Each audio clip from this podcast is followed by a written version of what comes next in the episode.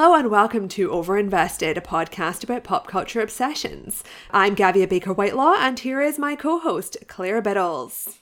Hello. So, this week we are discussing Christopher Nolan's Oppenheimer, one of the biggest films of the year, based on the non fiction book American Prometheus by Kai Bird and Martin J. Sherwin, this ambitious biopic explores the career of theoretical physicist J. Robert Oppenheimer, covering his academic origins, his work developing the atomic bomb during World War II, and a series of security hearings in the 1950s when the US government questioned his potential ties to communism.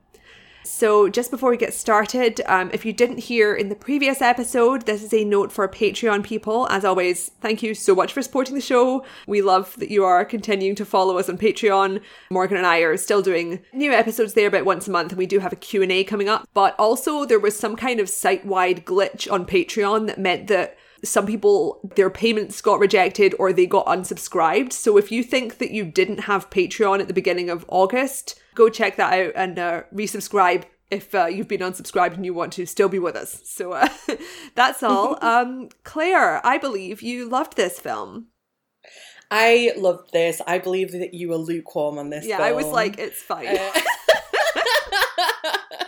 I think for me, before I went to see it, so I'm already, as I know you are, already um, something of a Nolan enthusiast. And before I saw the film, I saw a tweet that said, some people are complaining about the amount of security hearings in Oppenheimer. That's all I need to hear.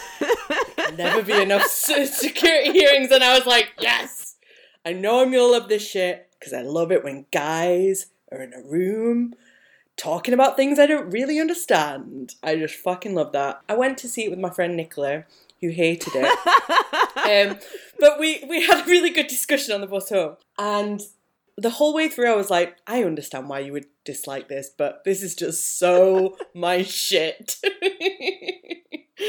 so yeah, very excited to talk about it. I have many thoughts. I think we both have many, many thoughts. I think with this, I didn't have my brain calibrated correctly because there's this situation with Christopher Nolan where he is our kind of number one mainstream prestige director. He is the one serious filmmaker of his generation that like everyone has heard of and young people are really into, which is why this film is such a success. And I fully support that. And I find him very likable kind of as a public figure. But I kind of forgot going into this that he's pretty corny.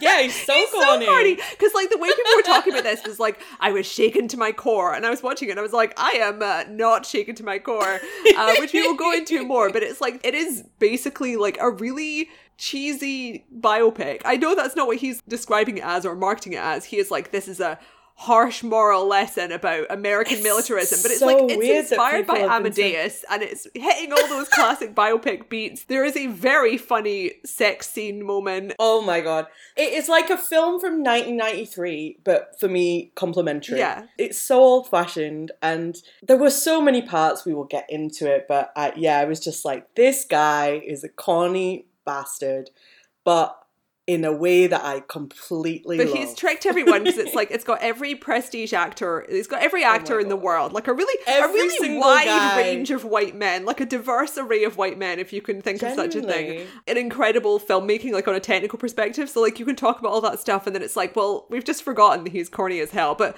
before getting into that, I think we're going to talk about other Nolan projects throughout this. Yeah. This is like his most talky film by far. He mostly does. Mm-hmm kind of action and genre cinema apart from this. But the origin story of this, in itself, this is a huge achievement and victory for Christopher Nolan as the avatar of watching movies in the cinemas. It's like him and Tom Cruise are the two headed monster of actually going to the movies. And he is truly one because before this, he had a very long running relationship with Warner Brothers where he was producing colossal blockbusters for Warner Brothers.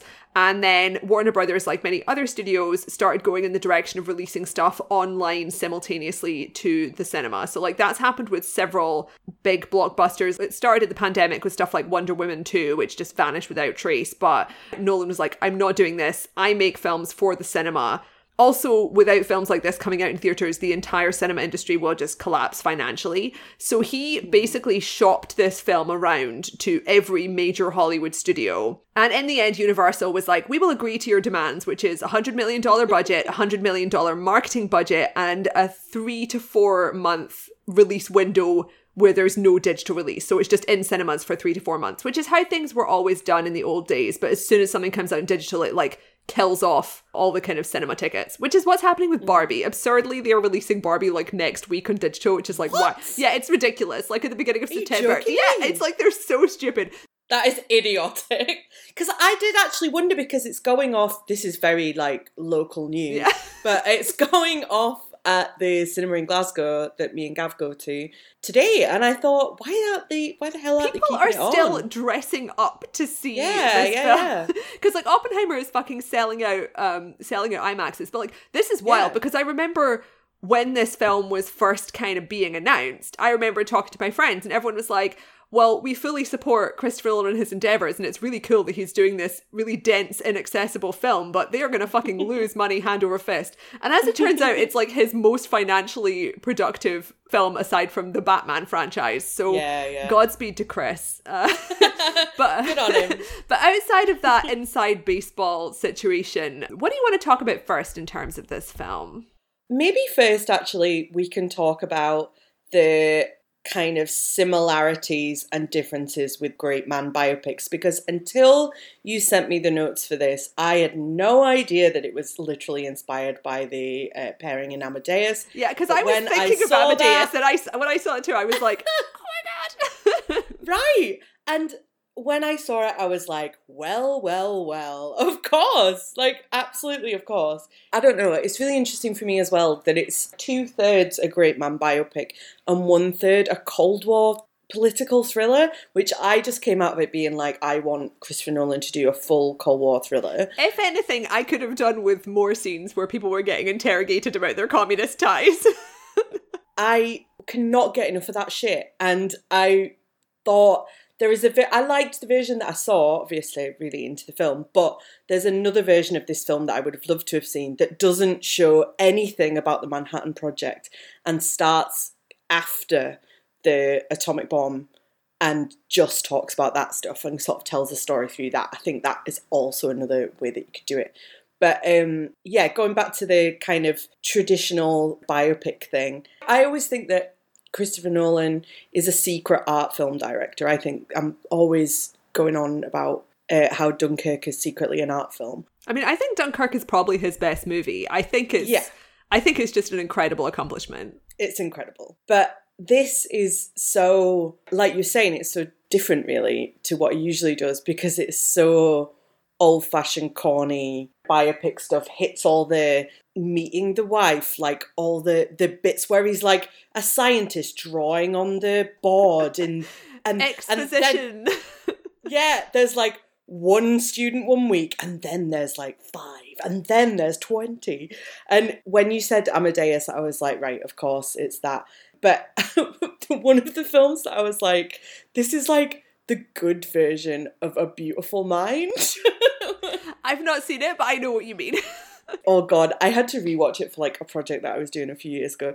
That kind of thing where it's like very collegiate and you know a guy who's brilliant but like does he really exist in this world and can his ideas really be in the real world and stuff. So it kind of reminded me of that kind of thing, but a good corny version in a way that I can barely describe. Like there are some parts there was one bit where he is telling his life story to his wife, and then it cuts to him telling his life story to his wife while they're both riding horses.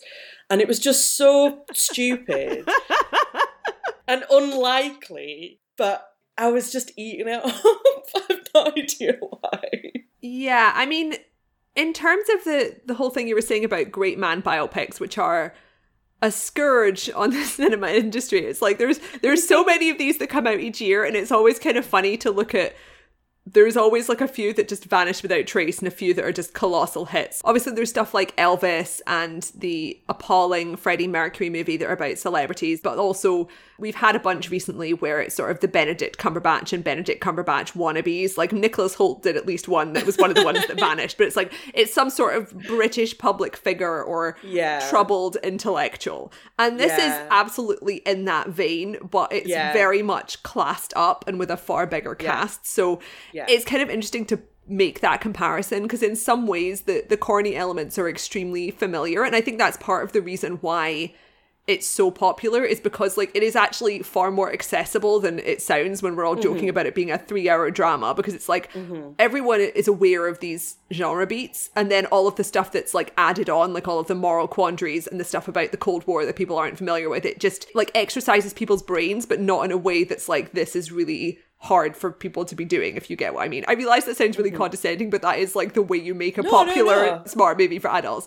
But the thing is that it's sort of like three quarters of it is just this sort of classic biopic format, but classed up. And then the other quarter is far more critical, which is something I really do respect about the movie. It obviously is far more negative toward the US military industrial complex than the vast mm-hmm. majority of mainstream World War II movies. And obviously it's a film about the bombs, so like there is no real sense of victory. So you have to have a mm-hmm. film that like the structure of it is leading up to this point where there is what feels like a victory because it's the biggest moment of tension. Like there's two moments of tension, which is sort of the point where the bomb explodes and then the point where, you know, the end of the hearings at the end of the movie. And those do fit into the emotional structure that Christopher Nolan is very good at making in blockbusters, but the mm-hmm. emotions associated with them are just really negative. So it's more like a psychological thriller where you're enjoying having an unpleasant time. Yeah, yeah, yeah. I read a few articles kind of when I was researching this point, and there was one there was one that I think I'm going to quote a few times, which was an extremely aggressively negative review. I don't I don't fully agree with this because like there was a bunch of elements of this film that I appreciated, and I wasn't watching the film being like this fucking sucks. But that is definitely the opinion of Richard Brody writing in the New Yorker. I believe he is a Barbie stan, so he had like a great Barbenheimer month where he was like, I loved Barbie, and I think Oppenheimer is pure trash he described it as a movie length Wikipedia article and then compared it to TV films. He made some interesting points about like the way that this film, even though the film itself is very clear about it being a, a negative story and the marketing is very much like this is grappling with Oppenheimer's morality. But Richard Brody is kind of digging into the fact that this film does what every other great man biopic does, which is really smooth down all of Oppenheimer's darker and weirder edges to fit him into a more accessible format. So let me just see if I can find this quote. The film is so intent on making Oppenheimer an icon of conflicted conscience that it pays little attention to his character overall. He was a renowned aesthete with a bearing so charismatic that his students would try to emulate it, but we get little more than a couple of artsy name drops to suggest that he has any cultural life at all. The overweening ambition that Groves, that um, this character saw in Oppenheimer, is never in evidence, nor is there any mention of his chilling readiness to go with a plan that was never put into action to poison German food supplies with radioactive strontium. There is no glimpse of the ailing Oppenheimer who was suffering from tuberculosis even while running Los Alamos. It doesn't help that Murphy portrays Oppenheimer as wraith-like and haunted, a cipher, a black hole of experience who bears his burdens blankly as he is buffeted by his circumstances but gives off no energy of his own.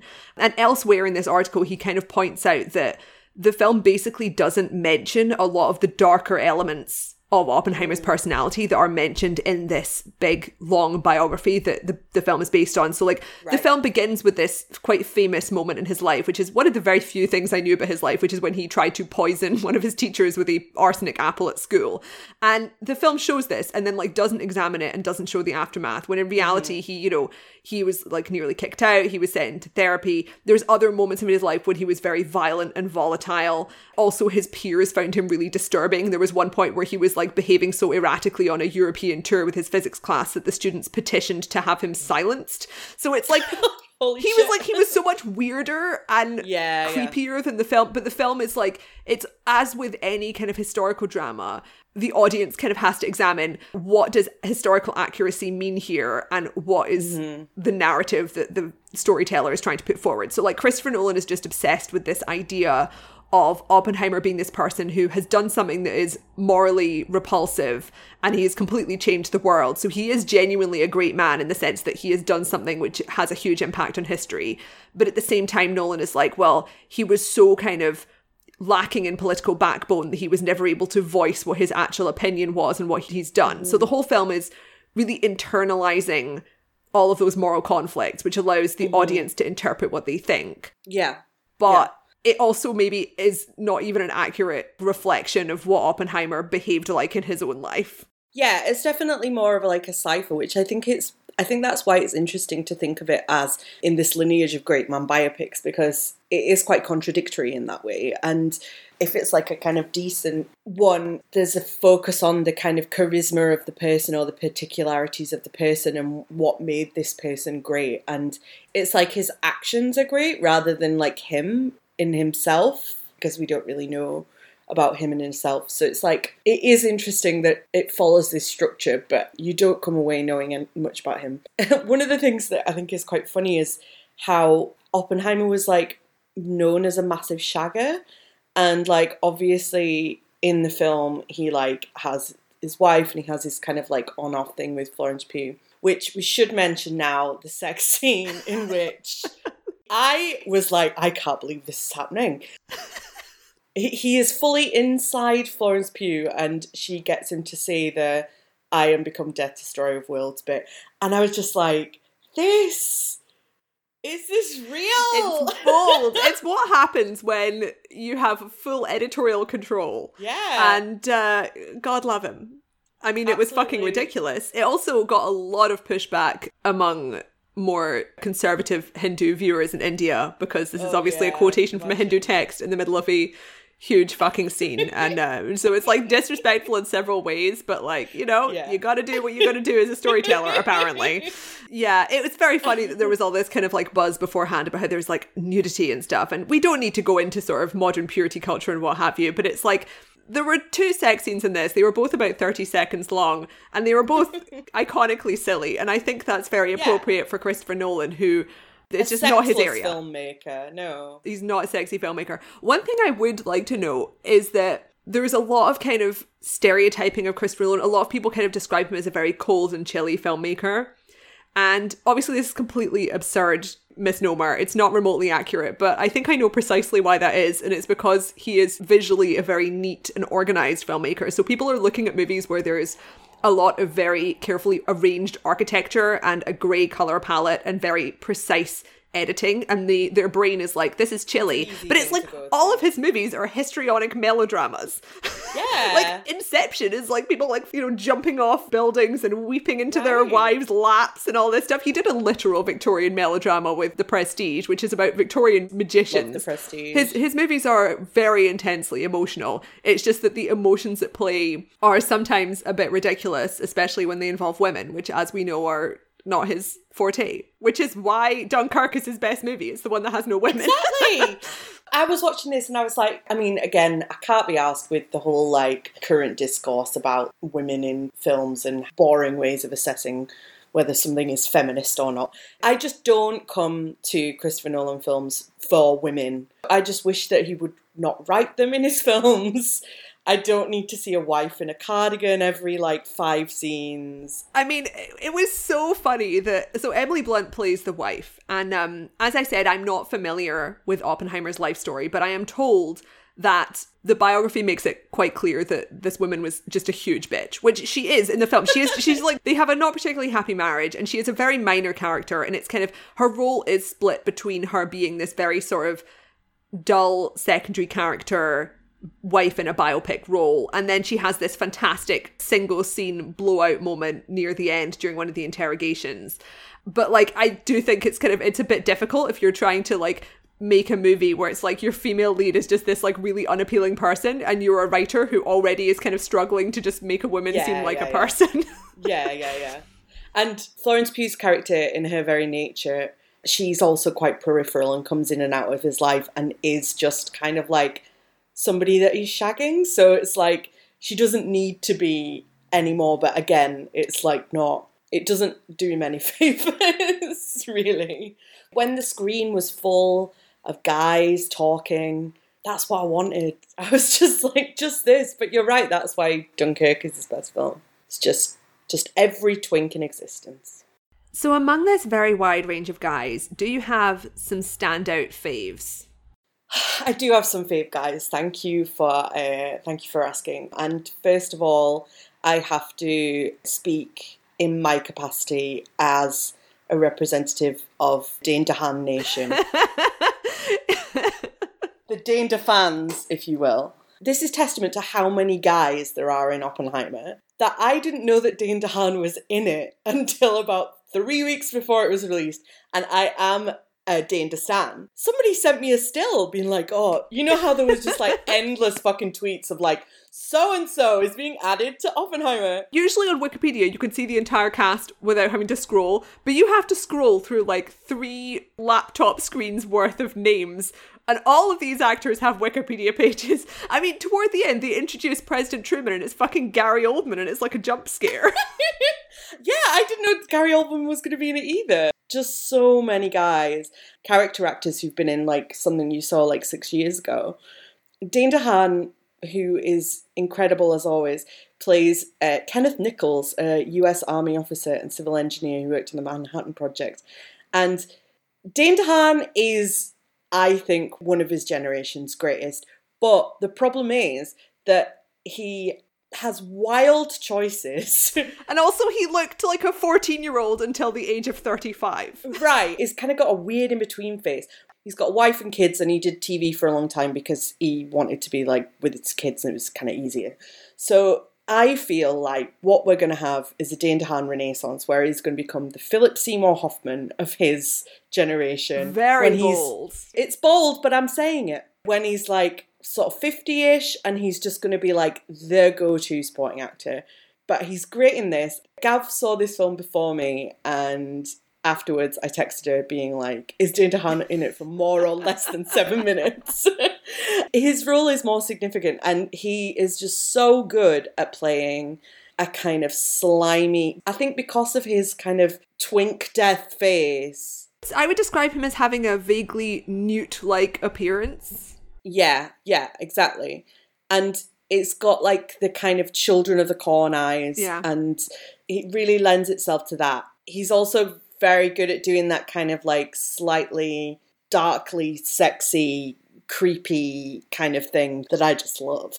He's incredibly good. He's kind of present at the Manhattan Project being suspicious and then afterwards we kind of find out that he has more of a kind of more of a role. Some of my other favorite guys, I think it's been a lot of people's favorite guy, David Krumholtz. My fave, loved him. What did you like about David Krumholtz? Who I just thought it's the guy from 10 Things I Hate About You. he has had a fantastic career as a sort of, hey, it's that guy. And he is financially solvent because he was in a CBS crime drama for like five to 10 years. So he's solid. Yeah. So he is a character who does not really have much dramatic resonance. He is one of the pals of Oppenheimer and kind of shows up like Jiminy Cricket to be like, I'm not going to help you with the bomb, but I'm a jovial pal. And I just think this was a tremendous performance because you have so many guys in this, and you have a lot of guys who are either very much intentionally background figures and are just there to kind of deliver a small line of dialogue about, you know, physics, or people who have big dramatic roles like Matt Damon yeah. or Robert Downey Jr. or Casey Affleck. And mm-hmm. with David Krumholtz, he just exudes likability and watchability to such a degree. it's not star power because he's not a star, but it is a wonderful quality in a character actor to show mm-hmm. up, be just magnetically delightful, and then leave, and you're like, we're done with him. Yeah. You know what? That was enough. That was plenty. I got a similar vibe from Josh Hartnett who again is just like a kind of like likable pal. Yeah. And and has a bit of a flirty kind of vibe with Oppenheimer, who he keeps calling Oppie, which I just love. yes. and he's got like a similar thing where like whenever you know he'll be off screen for like an hour and then he'll come back and he'll be like there he is great what i find so funny is like he is the one sort of conservative scientist because one of the key things here obviously is um a lot of the people oppenheimer is associating with are leftist or communists. And this mm-hmm. means that they are under investigation continuously, and that accelerates up to the point where he is being fully investigated during the Red Scare in the 50s. And Josh Hartnett's character is one of his colleagues who doesn't work directly on the bomb in New Mexico. But um, he was a guy named Ernest Lawrence, and I just find it very funny that like the styling on this is. They gave him some little highlights. He's very handsome. The actual guy in real life is just like a normal looking man with glasses. But they were like, this is going to be the one hottie They were in like, the film. it's gonna be teen heartthrob. Josh yeah, yeah, and it's also in every single Christopher Nolan film there has to be one person who looks like Christopher Nolan, and that's him. Yeah. because in the last one it was it was Robert Pattinson. It was Robert Pattinson and then the you know, and then obviously Inception in his greatest uh, self-insert role, it's just Leonardo DiCaprio with the same haircut and fashion sense as Christopher Nolan. But um, in this one, it's a lot more toned down. But he did feel the need Yeah. to slightly highlight Hartnett's hair to let all the stands know that there is still a Chris in there. Don't worry, Chris is present. Yeah. And a lot of people got to be like, oh my god, Josh Hartnett's still here and he's still hot. And it's like, look. Well, these people didn't watch Penny Exactly. Dreadful. You did not watch his incredible role in the gothic Victorian melodrama horror show. It's brilliant. He's great in it. Every single person in that TV show is hot. It's a masterpiece of casting. It's so great. And also, I like to tell people that my friend Sam, who once worked at the, uh, used to work at the Tate Modern and saw a lot of famous people, said that the hottest famous person she's ever seen and the hottest person she's ever seen in real life was Josh Hartnett. And she had to unfortunately tell him that he couldn't go through a door that was uh, exit only. Ignominious. Afterwards, when she was telling me this story, she was like, why didn't I just let Josh Hartnett go through the door? what harm would it have caused? This is this is true pretty privilege. pretty privilege. But He's just living his life with people letting him go through doors. Yeah, yeah, and good on him. My least favorite guy, I feel like I need to uh, express this, is Benny Safdie, who whenever he was on screen, I just thought that's Benny Safdie. Just I absolutely. I a lot of people saying that, and I am blessed with not knowing who Benny Safdie looks Oh, like. So I was just like, some guy. I like a lot of Safdie Brothers films, obviously directed. Uncut, Uncut Gems. Gems. Yeah, I got 15 minutes into Uncut Gems, realized it was about gambling, and was like, I can't watch this. I can't watch a film about gambling. It's too stressful. That's fair. My one turn Um, off. That's absolutely fair. You know, you got to know yourself. But Benny Safdie and his brother Josh Safdie also kind of cast themselves in some of their earlier films. And Benny Safdie's got a like very particular look and is also one of those guys who's kind of like New York cool guy. He was also playing the dad recently in the very good adaptation of Are You There, God? It's Me, Margaret, which I also watched thinking that's Benny Safdie. Just got one of those faces where if you know who it is, you're like, you're not convincing as another person. Also, he was doing a weird accent Yeah. and it felt like he was being Borat or something. like he was being a comedy character within this film where everybody else pretty much is brilliant. So yeah, my least favorite guy. yeah. What did you think of Cillian himself? His performance. I thought Cillian was very good, but I feel like a lot of my critiques about that role is just tied up in like the entire structure of the film rather than his mm-hmm. performance because I mean I think he is wonderful. I am a long time Cillian viewer because I really liked mm. Breakfast on Pluto as a teenager. A film which, in retrospect, when you cast a cisgender man as a trans woman, obviously problematic, but it did come out in like 2004 or something. Mm-hmm. Mm-hmm. Yeah, it's hard to say, right? Because he gives a really powerful performance throughout the film, but the whole thing is kind of predicated on a kind of interiority that isn't really Yeah. present, you know?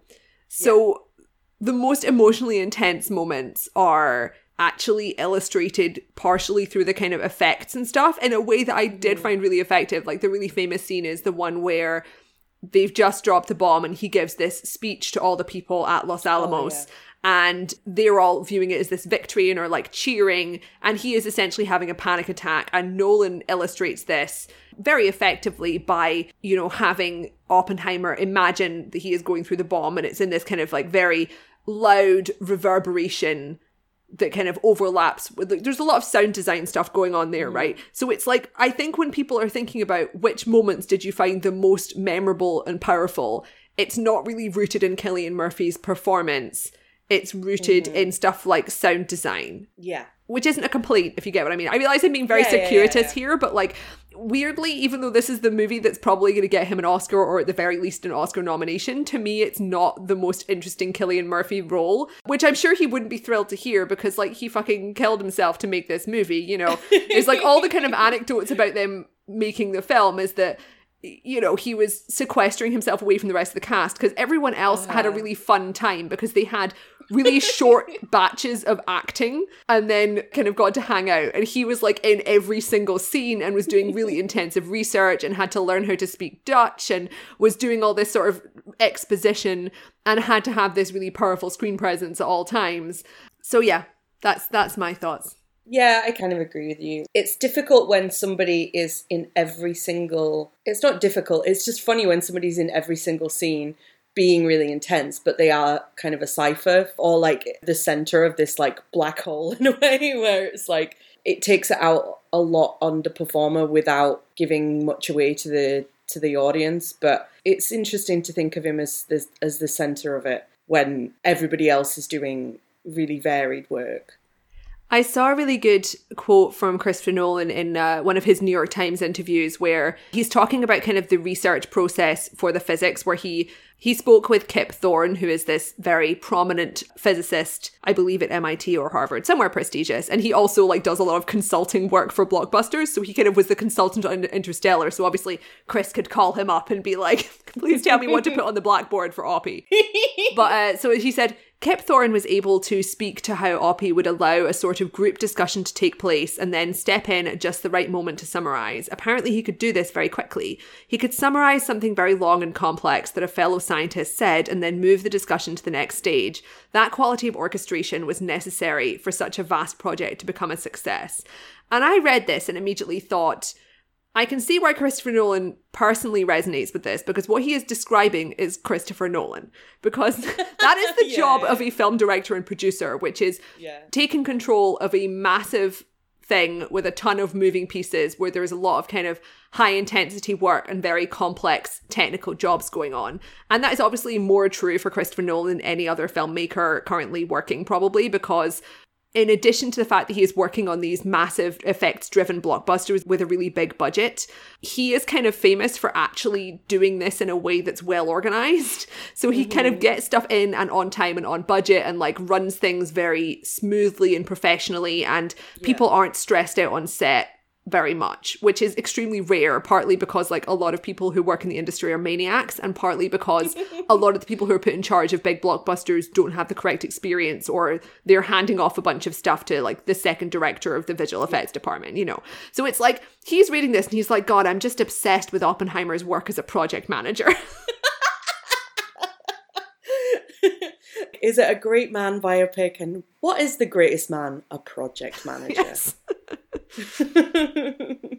Should we talk a little bit about the film of it all, as in the kind of film stock IMAX? Because I saw it on 70 mil and I know that you saw it on IMAX. I wanted to see it again. I think I will see it again on IMAX. I wanted to see it again before we recorded, but I uh, didn't have time. Obviously, he's a big kind of cheerleader for filming on film and the sort of technical sides of filmmaking. And I don't know about you, but when I saw it in 70 millimeter, I don't think we mentioned, but the film is filmed kind of half in black and white and half in color. And especially the black and white parts, the contrast that you were able to get on a 70 millimeter projection is astonishing and is also really in those kind of black and white parts where it, most of the black and white parts are of the hearings and in those parts it just really it really emphasized the prestige 70s Cold War of it all, you know.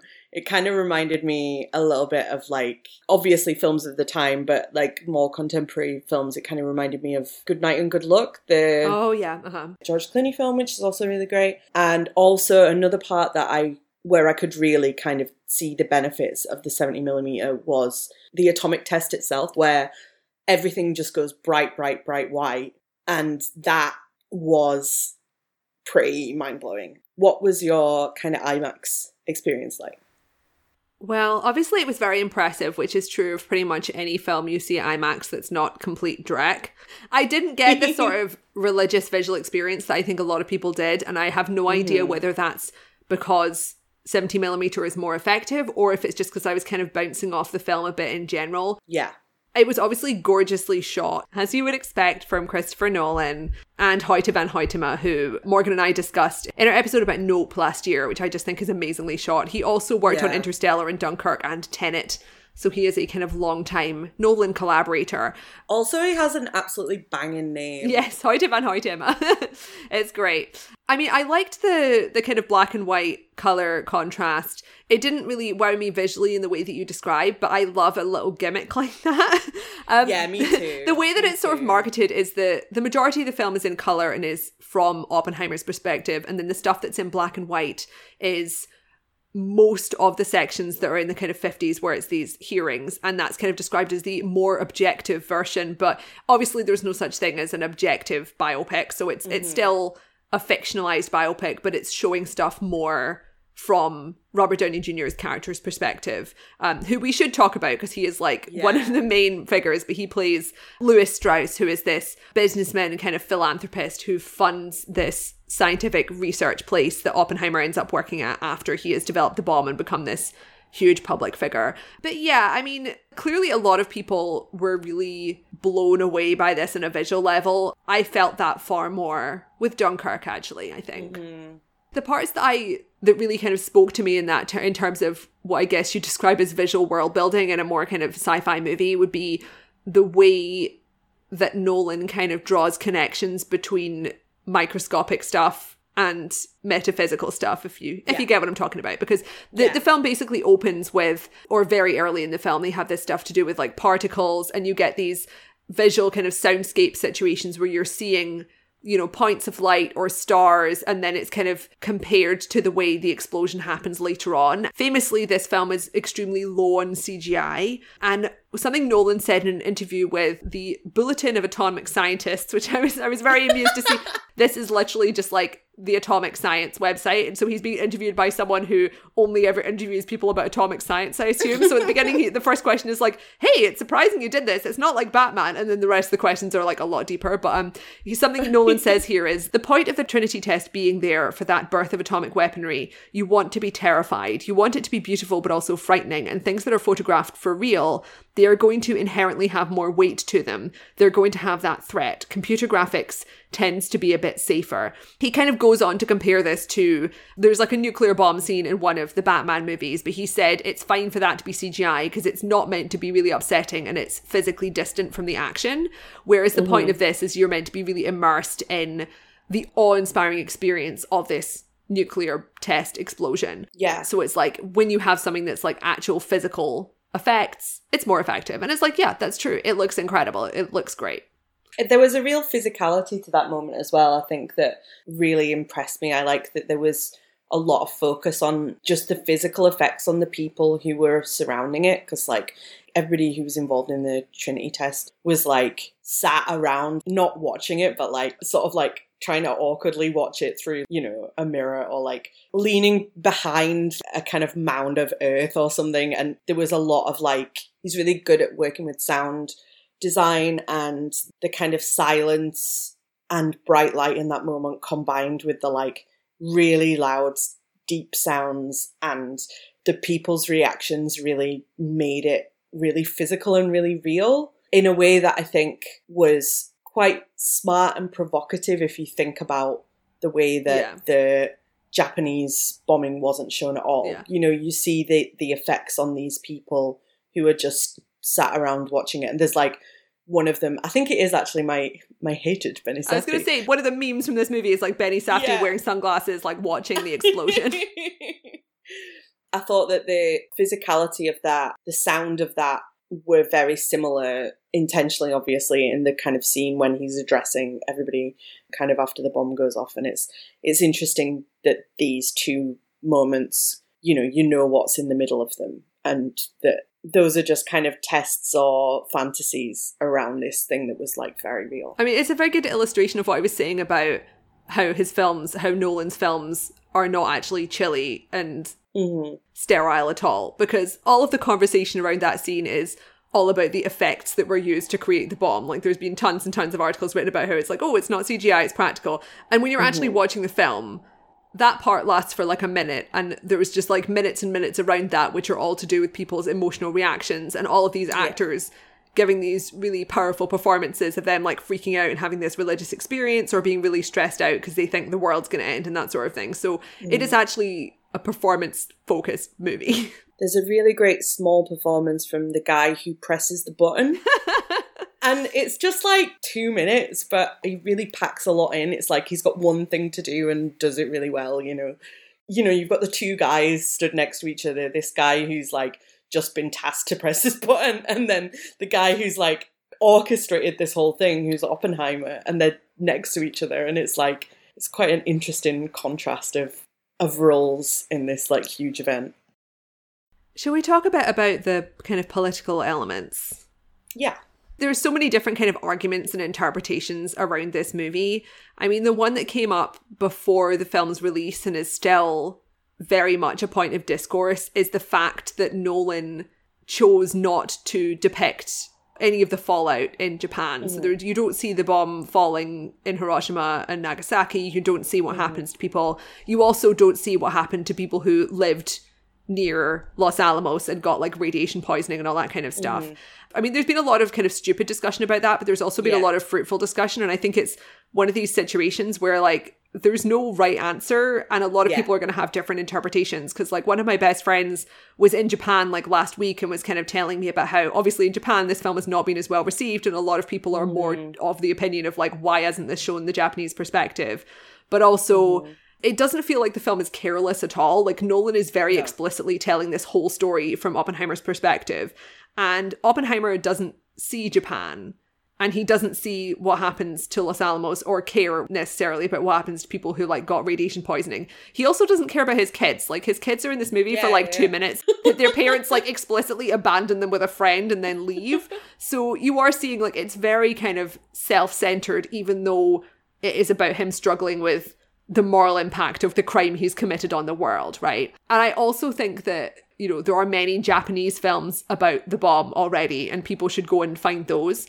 And also, Christopher Nolan is like not the right person to be telling that half of the story because mm-hmm. Mm-hmm. he is not good at making films about literally anyone who is not a white American or British man. That is like, Yeah, that is yeah, the entirety of the demographics he's capable of handling. And if you're making a film that is explicitly about Oppenheimer and the people in his immediate vicinity, as soon as you start kind of going outside of that, it ends up potentially feeling really exploitative, I think. And obviously, like, I do have problems with this movie, and I have problems with the way Oppenheimer is being portrayed and that sort of thing. There's loads of kind of political and ethical qualms you can have about the film, but I don't think they're solved by showing unnamed Japanese civilians dying Yeah. horribly. That seems unpleasant and something that would be criticized if it was in the film. Yeah, I agree completely. I think that, as is just the way of discourse, a lot of people are talking about a film that doesn't exist and a film that this isn't. And I don't think that that's helpful. And I think it's also this idea of if you don't show something, you haven't thought about it and it's not purposeful. I think it's very telling that there's two moments that I think are sort of very affecting and very brief. And I think more affecting because they are very brief. There's one part where Oppenheimer later on is sat in a, a conference or something and they're showing slides with pictures of Hiroshima and Nagasaki and he sort of flinches and looks away, he can't look at it. And we don't see it, we just see him. It's a tiny moment, but it's very telling. And then there's another moment that I think's been picked up on a lot is when they're trying to decide where to drop the bomb. One of the guys from the government who's responsible for it rules out Kyoto because he went on honeymoon there.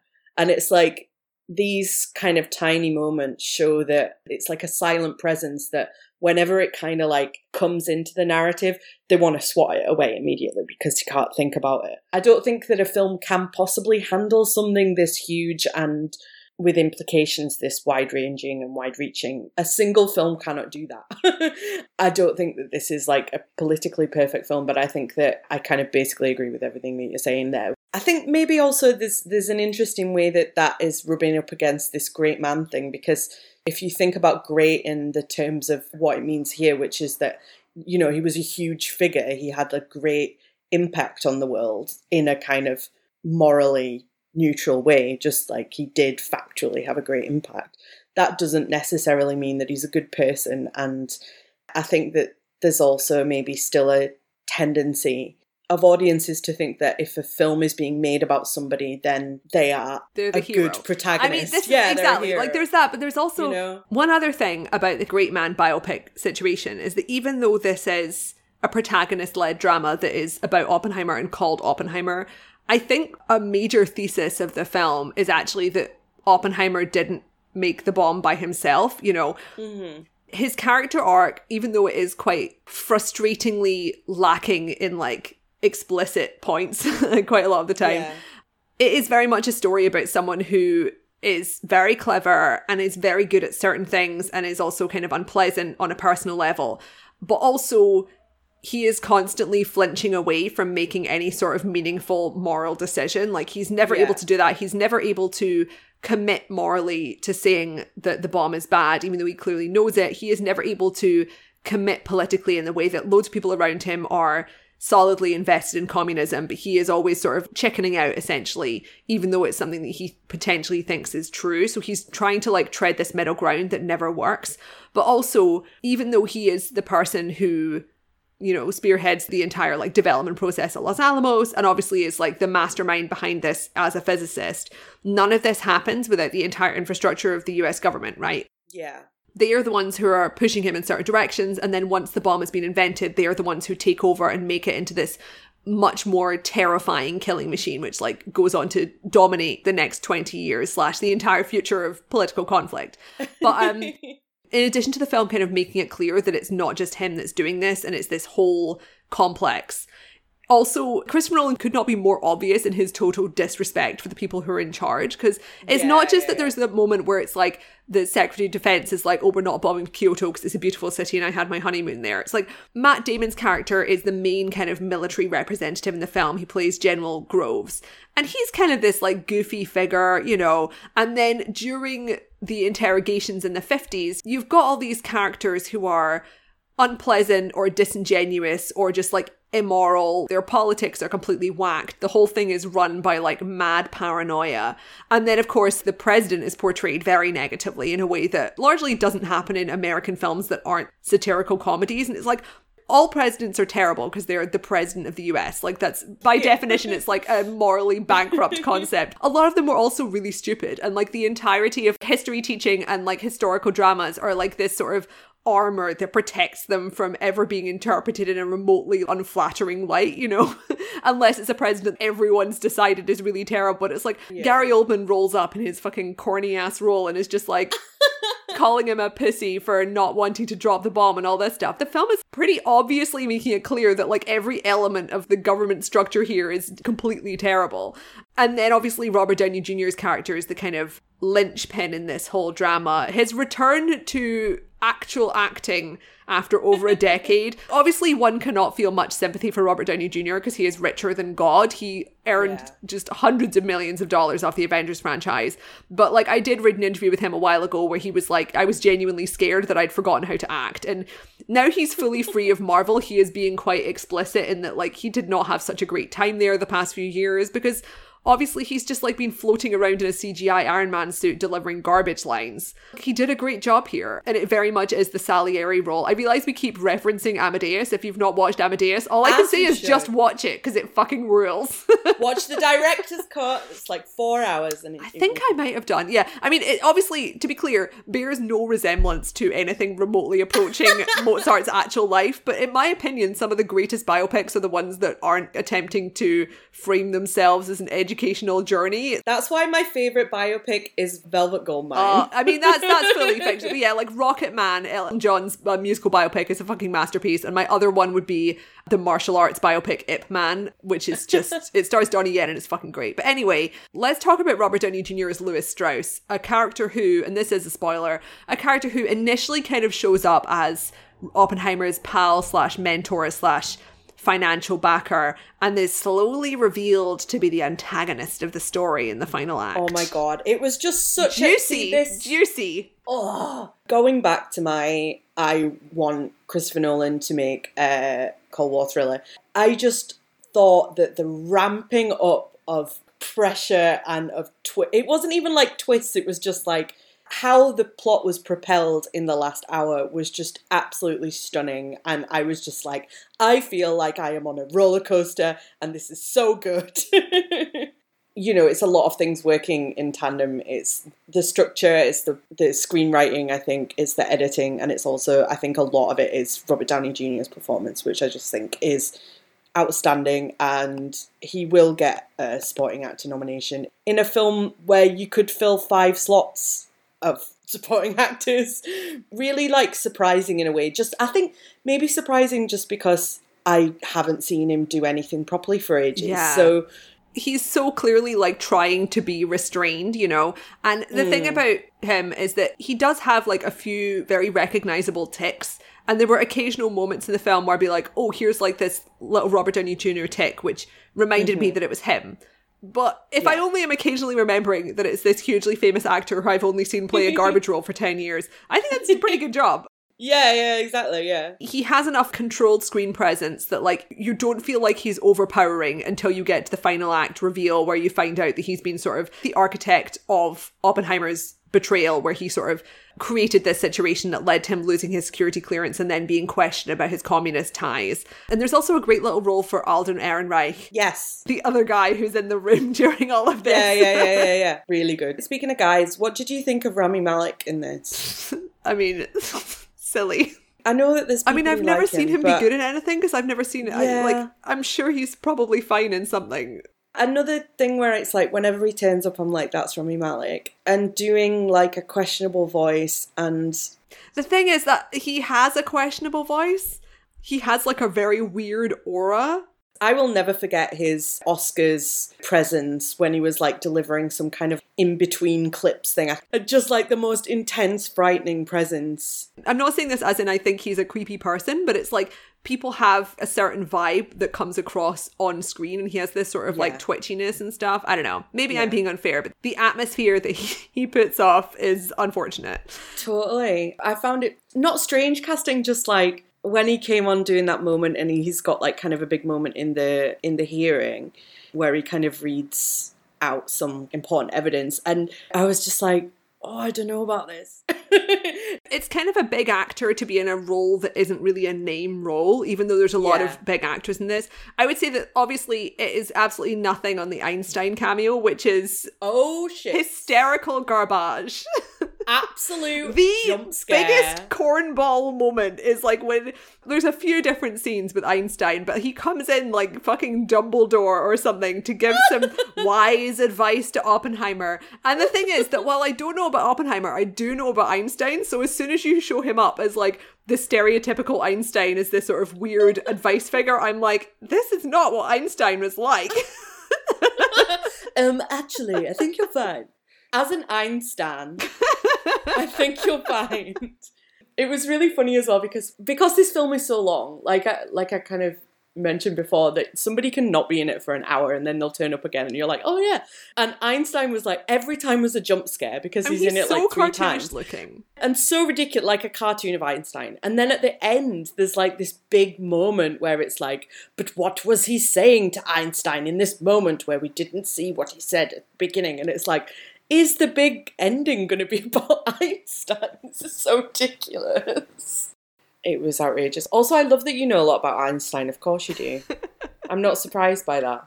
Are there any good Einstein films? I, I don't know. I can't imagine there are because the problem is, right, is that you want to make a movie about Einstein and everyone's like, I love Einstein.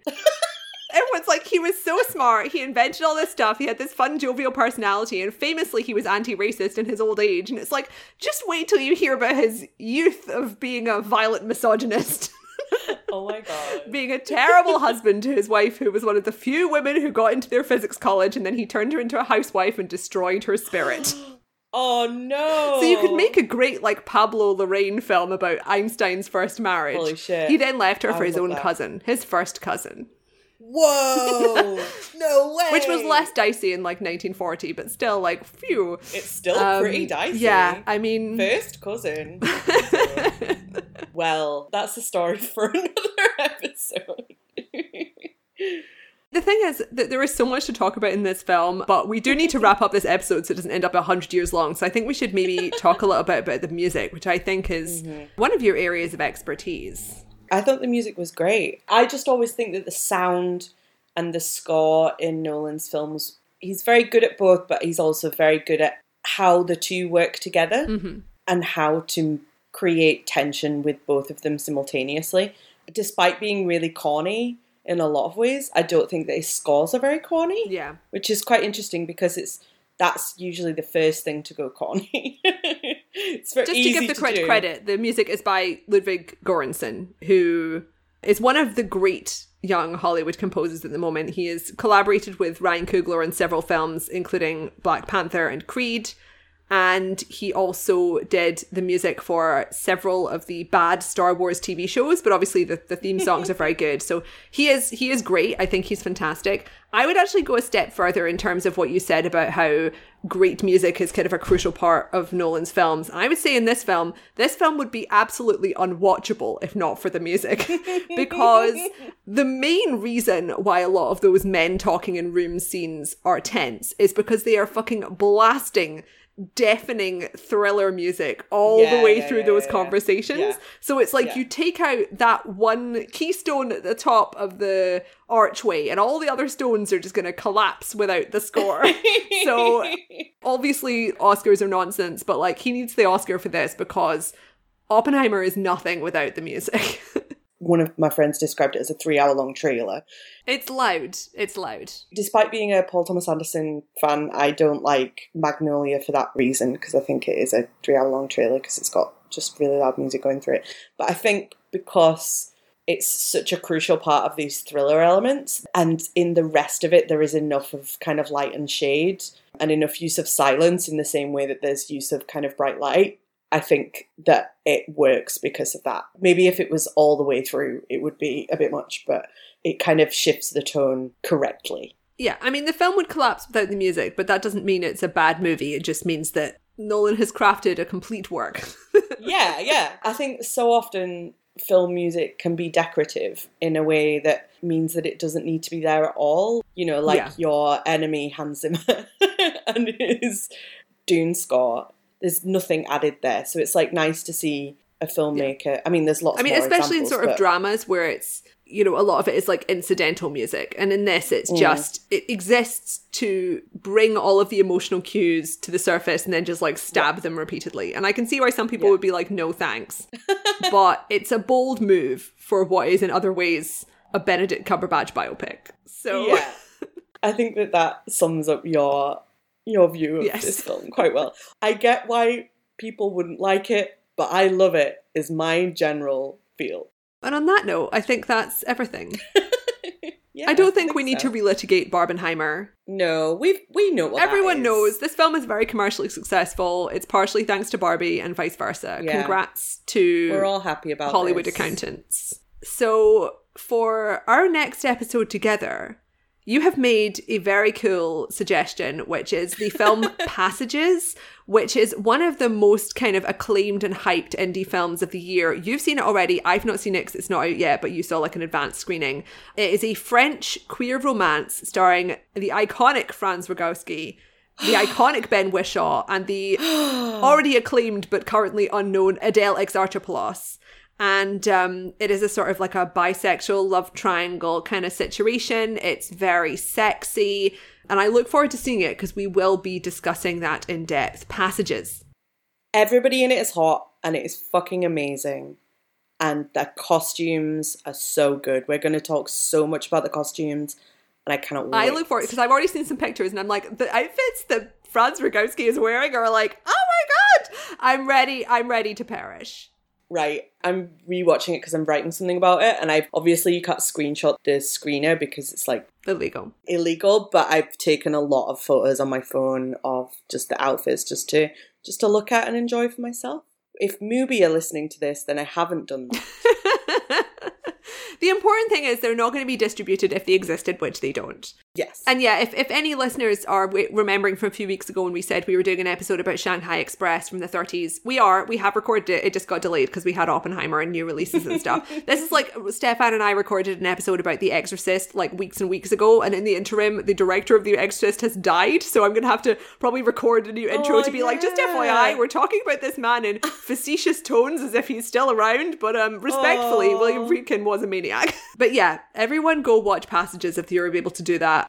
And um, as for Patreon, just a reminder go check to make sure you're still subscribed. If you're not subscribed, consider throwing a couple of dollars slash pounds our way to continue funding the show and getting access to an archive of Patreon only episodes and audio commentary tracks for movies like Lord of the Rings trilogy and the Star Wars prequel trilogy and Titanic. Morgan and I will soon or have already, I'm not sure on the timing here, recorded a new Q&A episode where like Patreon people can ask us any questions and we will answer them.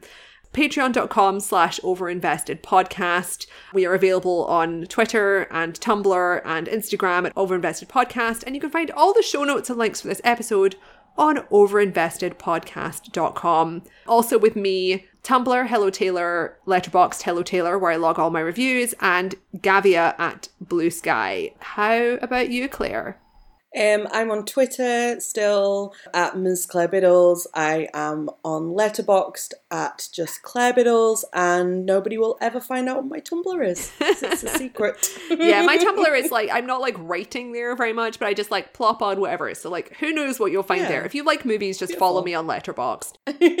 and also I keep forgetting to say this because this is something Morgan always used to put at the end of episodes, but like please rate and review us on uh, Apple Podcasts. yes. Throw a five star review our way, hopefully. Tell people how much you love us, um, or indeed share the podcast with your pals because we love to have new listeners. But on that note, thanks for listening, and uh, we will see you soon.